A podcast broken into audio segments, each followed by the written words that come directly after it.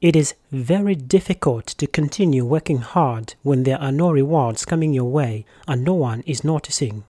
It's always been the case from our early childhood that whenever we did something great, our parents would congratulate us to encourage us to continue working hard so that we can keep doing great things. Think about your primary school teacher who wrote excellent and very good in your notebook every time you got all the math questions right. She did this because she wanted you to continue working hard. However, what she didn't know is that she was unwittingly doing you a disservice. Because of this conditioning, most people quit their great projects when no one is noticing them or congratulating them. Adult life isn't like childhood life. You cannot expect people to continue encouraging you to work harder or to not give up on your projects.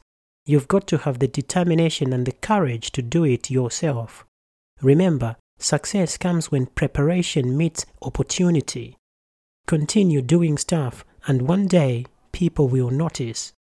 If you have any questions or comments on this particular episode or any of the episodes I've done, or if you just want to say hello, you can email me at jorampodcast at gmail.com or you can tweet at me at Joram Mutange.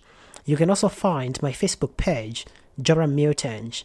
And if you're so inclined to use WhatsApp, the line is plus one five one five four one two four four one three. Goodbye.